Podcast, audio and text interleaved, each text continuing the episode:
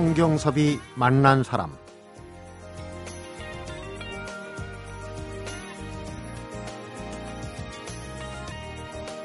한복을 우아하게 차려입은 한 젊은 여성. 양은 냄비에 끓인 라면을 냄비째로 그것도 뚜껑에 면발을 받쳐서 먹고 있는데 옆에 있는 명품 가방하고 외국 커피 프랜차이즈의 종이컵에 시선이 가 있습니다. 수묵 담채화로 그린 이 동양화 제목은 내숭 이야기 아차. 작년에 대학을 졸업한 25살의 신예 동양화가 작품인데요.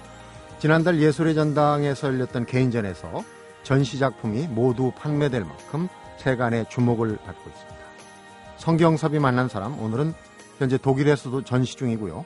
이달 중순부터 갤러리 이지에서 초대전 이모션전을 준비 중인 내숭 이야기의 주인공 동양화가 김현정 작가를 만납니다.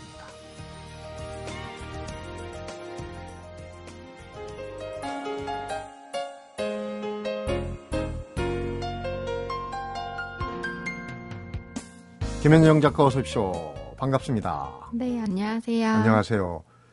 목소리 볼륨을 좀 더 높이셔야 될 것 같아요. 네.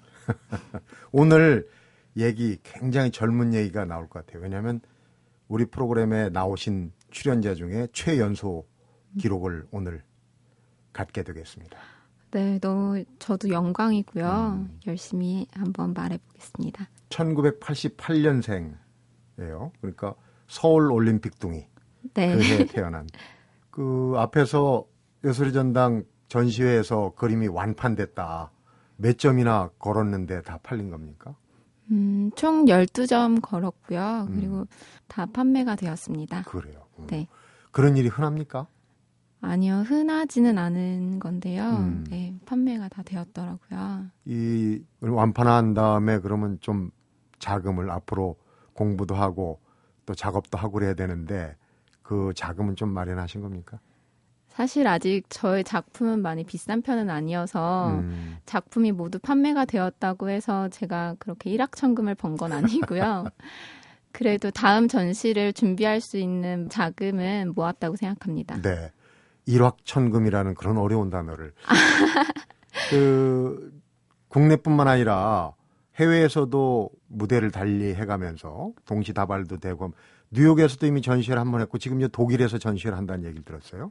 아, 네.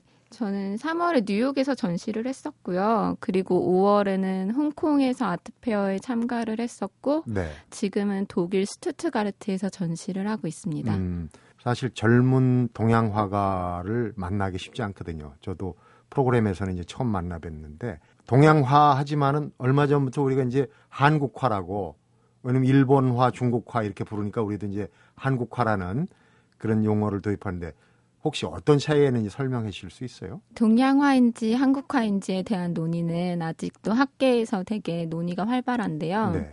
어, 한국화를 특정 지어서 설명드리기는 제가 속해 있는 것이라서 좀 어렵긴 한데요. 음. 다른 나라 좀 비교를 해드리면 중국에서는 먹선을 되게 중요하게 여기고요. 네. 그리고 일본에서는 채색 기법을 되게 중요하게 여기는 것을 느꼈습니다. 어. 그리고 한국에서는 선도 중요시 여기고 채색 기법도 중요시 여기는 그런 좀 중립적인 입장인 것 같아요. 네. 동양화라는 분야 그림을 그리겠다라는 생각을 하시고 동양화 그것도 서양화도 아니고 동양화 한국화를 하겠다고 어떤 생각을 갖게 된 배경 연유 그런 건 어떤 거라고? 음, 제가 동양화를 처음 시작하게 된 것은 한 10년 정도 전인데요. 물론 여러 가지 이유가 있겠지만 한 크게 두 가지 이유로 말씀드리자면 첫 번째로는 제가 그 당시에 오주석 선생님께서 쓰신 한국의 미 특강이라는 책을 읽었어요. 음.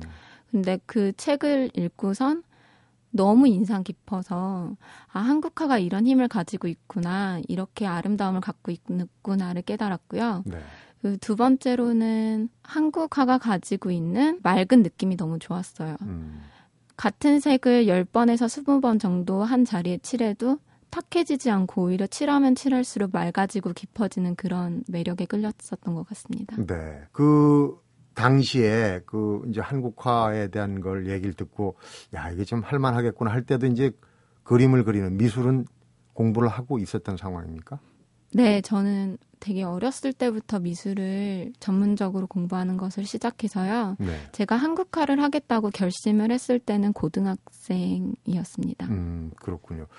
한국화 중에도 지금 이제 라디오라는 게 조금 아쉽긴 한데 그 아주 색다른 주제도 그렇고 또 등장하는 인물도 그렇고 인물한데 이게 그냥 보통 상식으로 볼 때는 야 이런 한국화 동양화가 나올 수 있을까 하는 그런 그림을 그리셨거든요.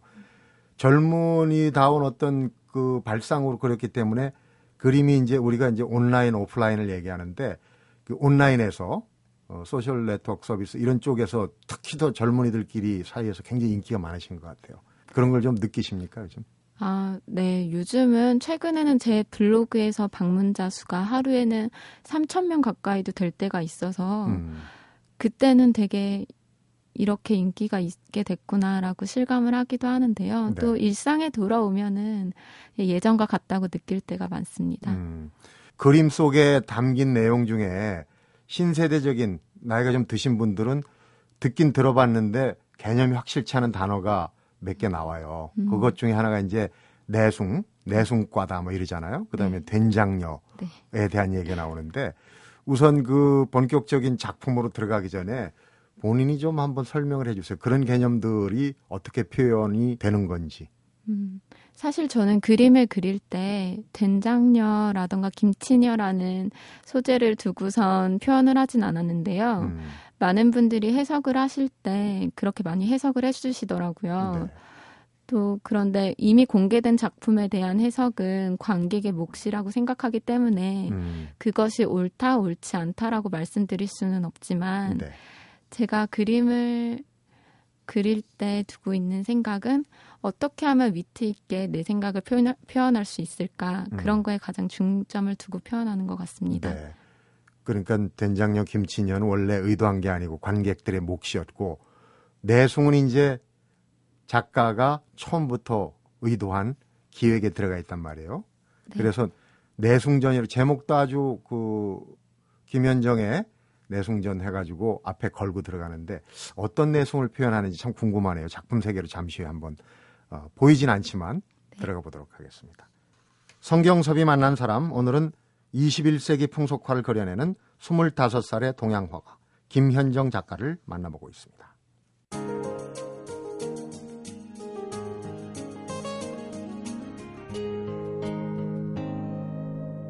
성경섭이 만난 사람. 네.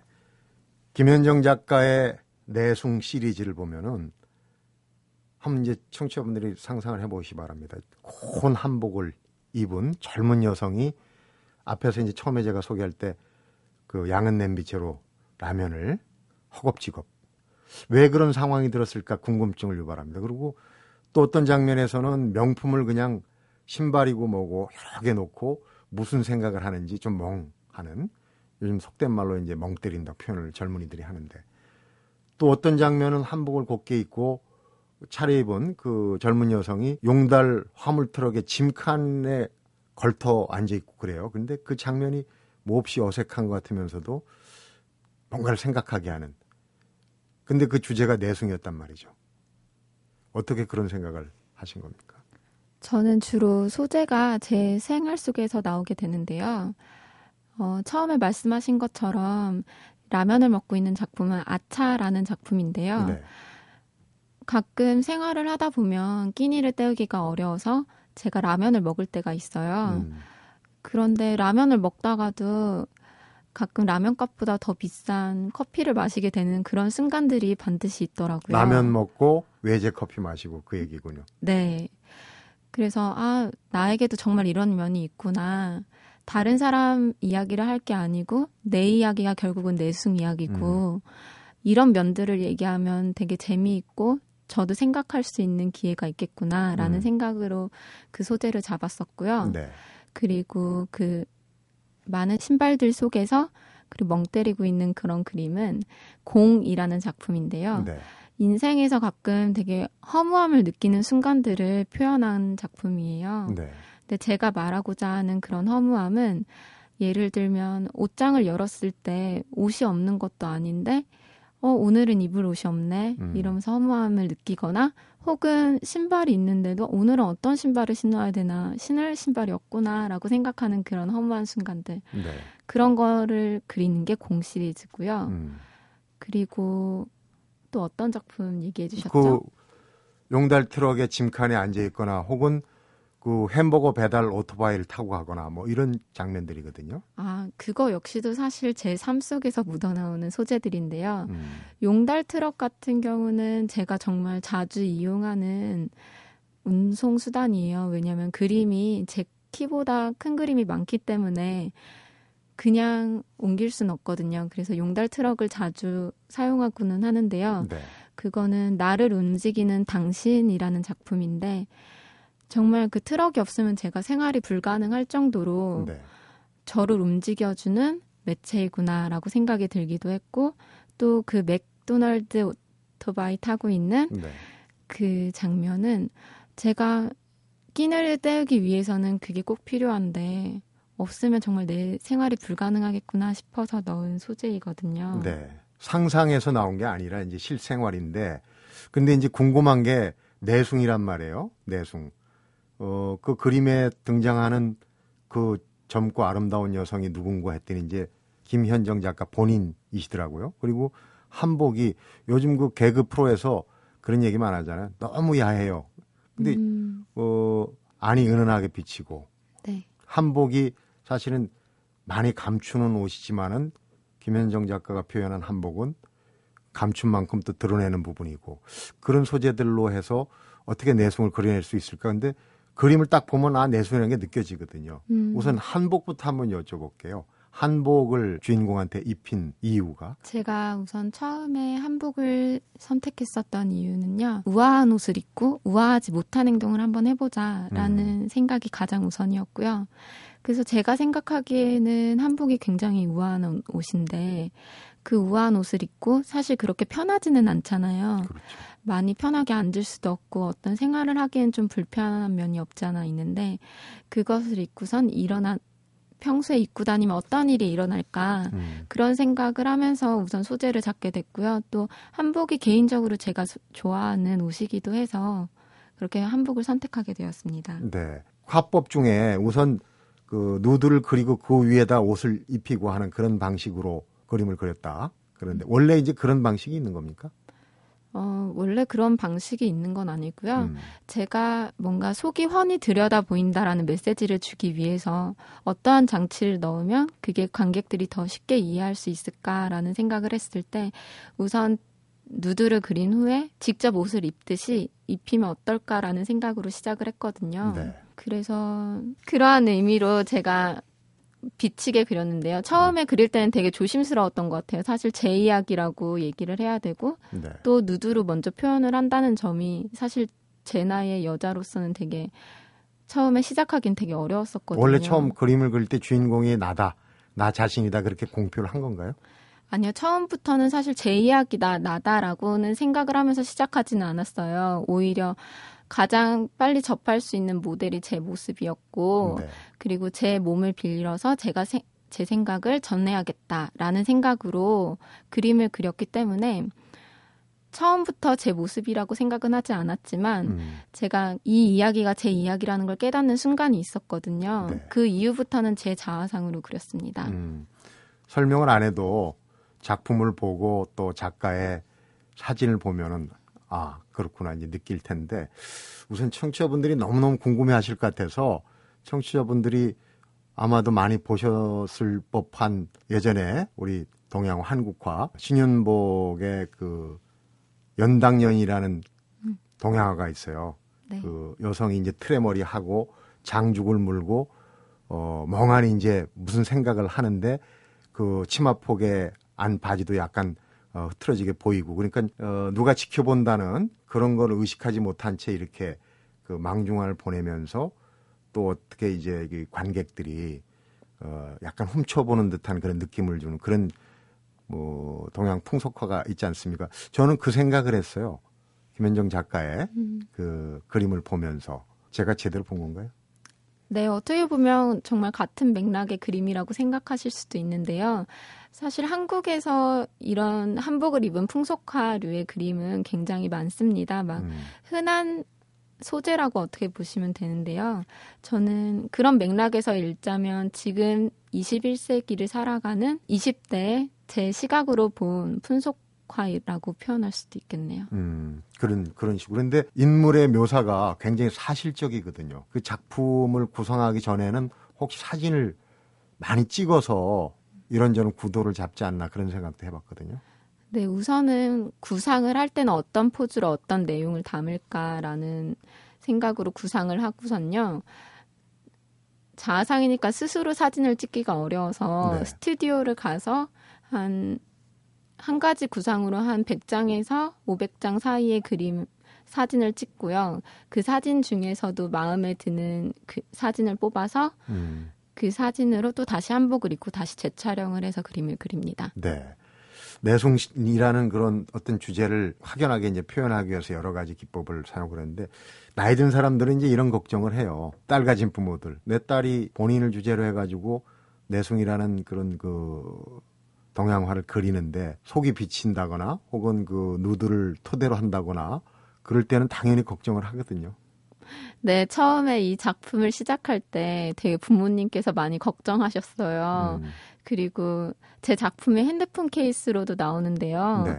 그때는 여기를 좀 이렇게 지울 수 없겠냐라는 질문도 하셨는데, 근데 지금은 또 많이 지지해 주시는 편이십니다. 음, 그, 이 그림을 그릴 때, 뭐, 수묵담체라고 그러나요? 네. 여러 가지 기법이 동원된 걸로 알고 있습니다. 근데 좀 독특하게 김인영 작가가 구사하고 있는 게 어떤, 어, 기법이 있는지 좀 설명하면 어려울 수도 있겠지만은 쉽게. 네, 이게 사실 그림이어서 실제로 보시는 게 더 이해도 빠르신데요. 그러니까요. 저는 수묵 담채화라는 장르 안에서 그림을 그리는데요. 우선 제가 사용하는 종이는 미사라시 순지라고 안피라는 종이를 사용해요. 네. 근데 그 종이를 사용하는 이유는 정말 디테일한 표현을 할 수 있기 때문에 사용을 하고요. 그래서 전 주로 세필이라는 되게 얇은 붓을 사용하는데 그걸로 우선 인물 표현을 쭉 다 한 후에요. 네. 그리고 그 위에 얇은 한지를 붙여서 콜라주 작업을 합니다. 콜라주 작업을 할 때 사용하는 한지는 좀 얇은 한지를 구하기 힘들어서 제가 장인이 직접 만들어 주신 자- 종이를 사용하기도 하고 네. 직접 제가 한지 제작 기법을 배웠기 때문에 직접 제작한 한지를 사용하기도 해서 음. 위에 이렇게 콜라주를 해서 옷 입은 것을 표현을 하는데요. 이게 말로 얘기하면 이렇게 정말 짧게 표현을 할 수 있지만 제가 한 작품을 그릴 때는 꼬박 하루에 12시간 정도씩 한 달 이상을 그려야지 완성이 되거든요. 음. 그래서 굉장히 오랜 오랜 시간이 걸리는 과정입니다. 밑그림을 그리고 또 옷을 입히고 그것도 투명하게 한다. 네. 쉽지 않은 작업일 것 같아요. 그냥 보통의 그 동양화를 그리는 것보다 들어가는 품이 두세 배가 된다고 봐야 되나요? 네, 그냥 한복을 입은 그림보다도 제가 밑에 누드를 표현하고선 그림을 그리기 때문에 대략 한 세 배 정도는 더 걸리는 작업이라고 보시면 됩니다. 음.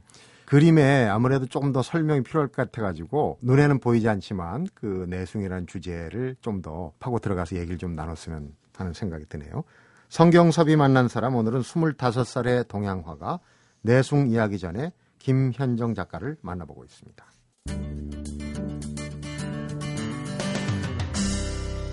성경섭이 만난 사람. 김현정 작가의 동양화 내숭 시리즈를 보면서 그런 그 이미지가 떠오르더라고요. 우리가 우선 그림값 때문에 놀라는데 팝아트, 앤디 워홀이나 또 리텐슈타인 뭐 그림값이 뭐 90억이니 100억이니 그런데 그런 팝 아트가 동양화에 접목된 거 아니냐 그런 생각을 들었어요. 뭐 제가 평론가 같은 얘기를 하는데 어떻습니까? 글쎄요, 그렇게 평가를 해주시는 분도 많고요. 저는 우선 제 작품 가격이 90억 이렇게 되지 않기 때문에 그런 분들과 같이 논의를 한다는 것 자체가 조금 조심스럽고요. 보시는 분께서 그렇게 해석을 해주신다면 저는 그냥 좋겠다고 생각은 합니다. 네. 근데 이제 팝 아트의 특징 중에 하나가 제가 왜 그런 얘기를 하냐면은 그 대중적인 어떤 유행을 그려내면서도 약간 좀 사회 비판적인 내용들이 들어가잖아요. 팝아트의 특징 중에 하나가. 그러니까 지금 이 내숭도 보면은 20대 여성, 동시대 여성들의 모습을 자기 모습으로 표현했는데 명품 또 뭐 햄버거 그 외에 뭐 어, 그런 부분들을 같이 그려냈단 말이에요. 그러니까 본인의 얘기 중에 이제 그런 부분이 있는 걸 솔직히 예, 드러내는 거겠죠. 본인도 그런 뭐 명품 지향적이거나 그런 좀 취향이 있으신가요? 네, 제가 아까 잠시 말씀드렸다시피 제가 이 그림을 그릴 때 내숭 이야기가 결국은 제 이야기라는 것을 깨달았던 그 순간을 잠깐 말씀드리면 더 이해가 쉬우실 것 같은데요. 네. 제가 늘 잠을 충분히 잘 못 자고 작업을 하다 보니까 멍한 상태로 있을 때가 되게 많아요. 네. 그런데 그때 하루는 거울 앞을 지나게 됐는데 제 모습이 굉장히 낯설게 느껴지더라고요. 그런데 제 모습이 바로 그림 속에 똑같이 그려져 있는 거예요. 음. 그게 어떻게 보면 되게 당연한 순간이기도 한데 저는 그 순간이 너무 낯설게 느껴졌고 음. 결국은 이 이야기가 내 이야기구나라고 깨닫게 되었는데요. 그런 이야기가 있잖아요. 자기가 가장 싫어하는 사람의 모습은 자기에게 투영이 되어 있기 때문에 그게 너무 싫은 거라고. 음. 저는 예전에 그 얘기를 잘 이해할 수가 없었는데 그 순간 되게 깨닫게 되었어요. 음. 처음에 어떻게 보면 내숭 시리즈는 제 이야기가 아니고 아 이런 사람들이 있구나 이렇게 내가 상처받기도 했었는데 라고선 그 이야기를 전달해주고자 시작을 했었다면 네. 그 순간 이후로는 그래 사실 나도 그런 모습이 있었고 그게 내 모습이었잖아 이렇게 인사, 인정을 한 이후에는 되게 이야기가 쉽게 풀어지더라고요. 음. 그래서 저라고 인정을 한 이후에는 되게 편해지더라고요. 음. 네. 그러니까 자기의 마음에 들든 본인 생각에도 마음에 들지 않던 부분이 어느 날 발견이 됐는데 그걸 결국은 받아들이게 됐다. 그 어느 조사에 따르면 본인이 그린 본인의 얼굴하고 다른 사람이 그린 그 사람의 얼굴하고 비교해 보면 본인이 그린 게 훨씬 못생기게 그렸다고. 보통 그렇게 그려진다고 그러더라고요. 네, 저도 그런진 잘 모르겠지만 많은 분들이 그림보다 차라리 실제가 낫다라고 얘기하실 때도 있는데요. 네. 되게 그릴 때마다 근데 또 마음가짐에 따라서 인물 생김새가 다르게 나오는 것 같습니다. 음. 내숭이라는 단어가 참 어려워요. 어려운데 젊은이들이 이제 내숭이라는 얘기를 많이 쓰긴 하는데 어떻습니까? 이제 그 어, 같은 또래 여성들이 그 내숭 의식이라고 하나 어떻게 보면 예전에 뭐 냉수 먹고 이빨 쑤신다는 허위 의식하고는 또 조금 다른 것 같은 그런 거거든요. 그런 현상. 어, 얘기만 들어봐서 그런데 어떻습니까? 그걸 그림으로 그려낸 작가 입으로 한번 확인해 보고 싶은데. 음, 우선 제가 작업에 사용하는 내숭의 의미에 대해서 좀 얘기를 해드리고 싶은데요. 저는 내숭의 의미를 좀 좁게 혹은 넓게 두 가지로 말씀드릴 수 있다고 생각합니다. 네. 네, 사전적인 의미로는 내숭은 겉으로는 순해 보이지만 속으로는 엉큼함이라는 뜻인데요. 네. 이거는 어떻게 보면 좀 여성에게 국한돼서 이야기를 다루는 것 같아요. 네. 근데 이런 의미의 내숭은 전 좁은 의미의 내숭이라고 생각을 하고요. 좀 더 넓게 내숭을 정의해 보자면 성별부터 좀 중립적으로 작용을 하는 것 같습니다. 네. 그래서 우리 사회에서 좀 여성에게 더 어울리는 말로 받아들여지고 있지만 저는 그렇다고 해서 내숭이 여자의 전유물이라고는 생각하지 않거든요. 음. 그래서 오히려 내숭은 성별에 관계없이 다른 사람으로부터 인정받고자 하는 보편적인 욕구를 표현한 거라고 생각합니다. 네.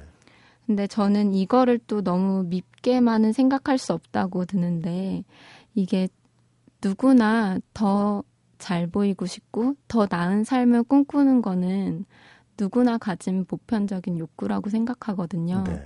근데 이런 거 자체를 너무 좀 얄밉게만은 볼 필요는 없다고 생각해서 좀 말하기 힘든 이야기였지만 내숭이라는 소재를 선택해서 주제를 선택하게 되었습니다. 음, 때에 따라서는 어떻게 보면 이제 그 김현정 작가의 본인의 마음속에서 자기 합리화 하면서 그러니까 그런 내숭이라는 게 마음에 들지 않는 부분이 나한테도 있었구나를 느끼고 그 다음에는 그게 좀 문자를 쓴다면 내숭의 순기능도 있다.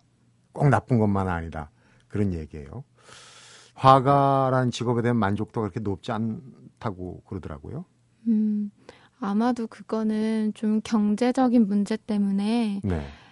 그렇게 생각이 드는데요. 그 외에는 사실 저는 화가가 정말 그림을 좋아하는 사람에게 있어서는 정말 완벽한 직업이라고 생각합니다. 네.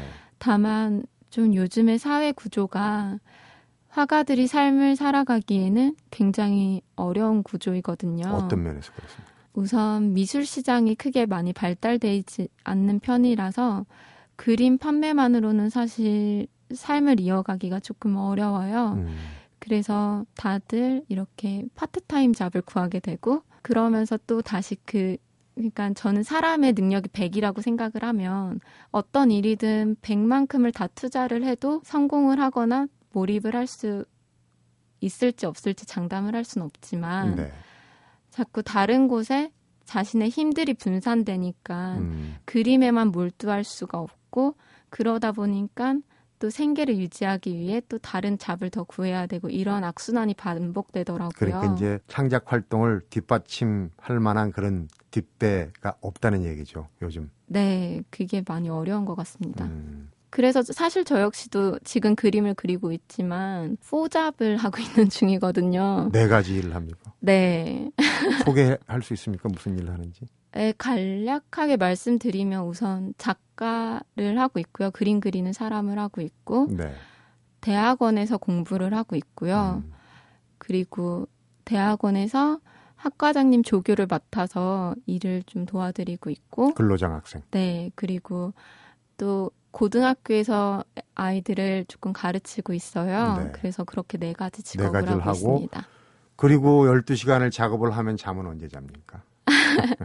그래도 잠은 그래도 하루에 서너 시간 정도는 자는 편인데요. 네. 사실 육체적으로는 굉장히 힘들지만 그래도 제가 좋아하는 직업이고 그리고 그때만큼은 저는 되게 행복하기 때문에 아직은 피곤함을 잘 못 느끼는 것 같아요. 네. 그 SNS 온라인이라는 게 이제 반응이 바로 바로 오지 않습니까? 그런데 어느 인터뷰에서 그 얘기를 하셨죠. 단 한 사람이라도 내 그림을 좋아하는 사람이 있다면 계속 그림을 그리겠다 그랬는데 어떤 반응이 그런 그 엔돌핀이 확 솟는 그런 반응입니까? 제가 그런 마음을 갖고 시작한 건 사실 SNS에 노출이 되기 전인데요. 네. 작가라는 직업을 택할 때 나는 한 사람이라도 내 그림을 좋아해주고 소통을 할 수 있다면 계속 그림을 그리겠다라는 마음을 가졌고요. 네. 그리고 SNS에서 남겨주시는 글들이 되게 저에게는 주옥 같은 글들인데 가장 인상 깊었던 글은 그림을 보면서 울기도 하고 웃기도 하고 음. 정말 소름이 끼칠 정도였다라는 반응이 제일 기억에 남습니다. 소름 끼치게 기억에 남습니까? 네. 악플도 있잖아요. 네, 물론 악플도 있는데요. 처음에 사실 그것 때문에 되게 마음도 속상하고 네. 그랬었는데 저는 작업에 대한 논의는 사실 쉽게 받아들일 수는 있거든요. 왜냐하면 제 그림을 좋아해 주시는 분도 있고 물론 싫어해 주시는 분도 있을 거라는 생각이 있기 때문에 그런데 좀 저의 다른 신상에 대한 음. 악플 같은 거는 굉장히 되게 속이 상하더라고요. 일과 관계없는. 네, 그래서 그런 악플을 읽을 때는 되게 속상했는데 그래도 다른 분들을 생각하면서 좀 참는 편인 것 같아요. 네. 그 국악에서도 저 이제 국악 하시는 젊은 세대들 많이 나오시는데 뭐 국악 가요나 다른 일테면 예전에 그 예소리로 불리던 이자람 양 같은 경우 지금 뭐 서너 시간짜리 그 자기가 자작곡 해갖고 그 국악의 국악의 지평을 이렇게 넓히고 그러거든요. 김현정 작가도 얼핏 그런 생각이 들어요. 음, 국악의 이자람 양 같은 네. 후배들이 많이 나와야 될 것 같은데 한 말씀 해주시죠. 음, 후배들에게 하고 싶은 이야기는요. 조금 이기적일 수는 있어도 자신이 가장 어떤 일을 했을 때 행복한가를 잘 생각을 해보고 선택을 했으면 좋겠어요. 네.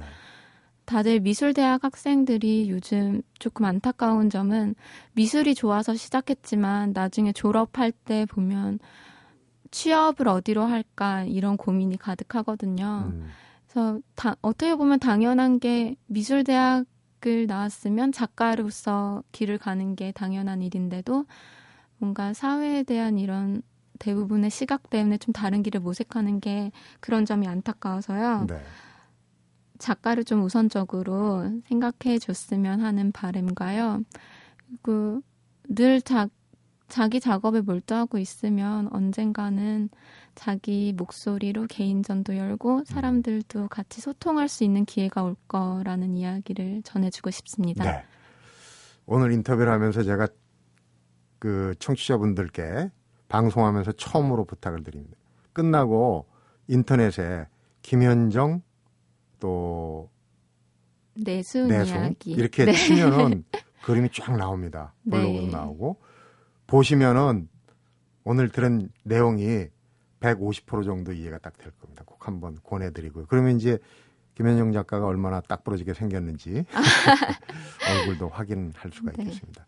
끝으로 지금 이제 뭐 뉴욕 또 독일 전시회 진행 중이고 어, 지난달에 예술의 전당 전시회도 있었고 지금 이제 이달 중순 이후에 또 전시회가 있죠? 네. 좀 소개를 해주시죠. 인사동에서 있는 전시인데요. 갤러리 이즈에서 한 20호 이하의 소품전을 한 10여 명의 작가들과 함께하는 전시입니다. 네. 그래서 제 작품 말고도 다른 작가의 전시도 음. 보실 수 있고 또 인사동에서 다른 갤러리들도 많으시니까요. 네. 날이 더우시더라도 조금 이렇게 나와서 많이 구경해 주셨으면 좋겠습니다. 갤러리는 시원하죠. 네, 갤러리는 시원합니다. 17일부터 30일까지 갤러리 이지에서 초대전 이모션전을 하니까 어, 갤러리 안은 시원합니다. 피서겸해서 우리 김현정 작가의 어, 그림 세계, 동양화의 세계를 좀 감상하시기 바랍니다. 아무튼 이 동양화 젊은 이들이 나서서 전통을 이렇게 한 걸음 더 발전시키고 개성한다는 게 참 너무 이뻐 보여요. 앞으로도 감사합니다. 열심히 하시기 바랍니다. 네, 열심히 하겠습니다. 응원하겠습니다. 고맙습니다. 성경섭이 만난 사람 오늘은 이달 갤러리 이지에서 초대전을 갖는 내숭 이야기의 동양화가 김현정 작가를 만나봤습니다.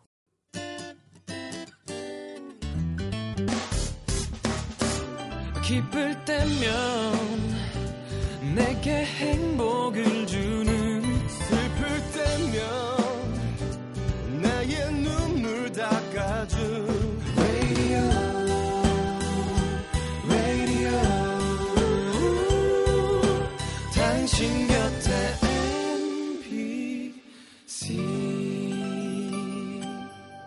MBC 라디오는 미니와 푹 튠인 어플리케이션을 통해 모든 스마트 기기와 PC에서 청취가 가능하며 팟캐스트로 다시 들으실 수도 있습니다.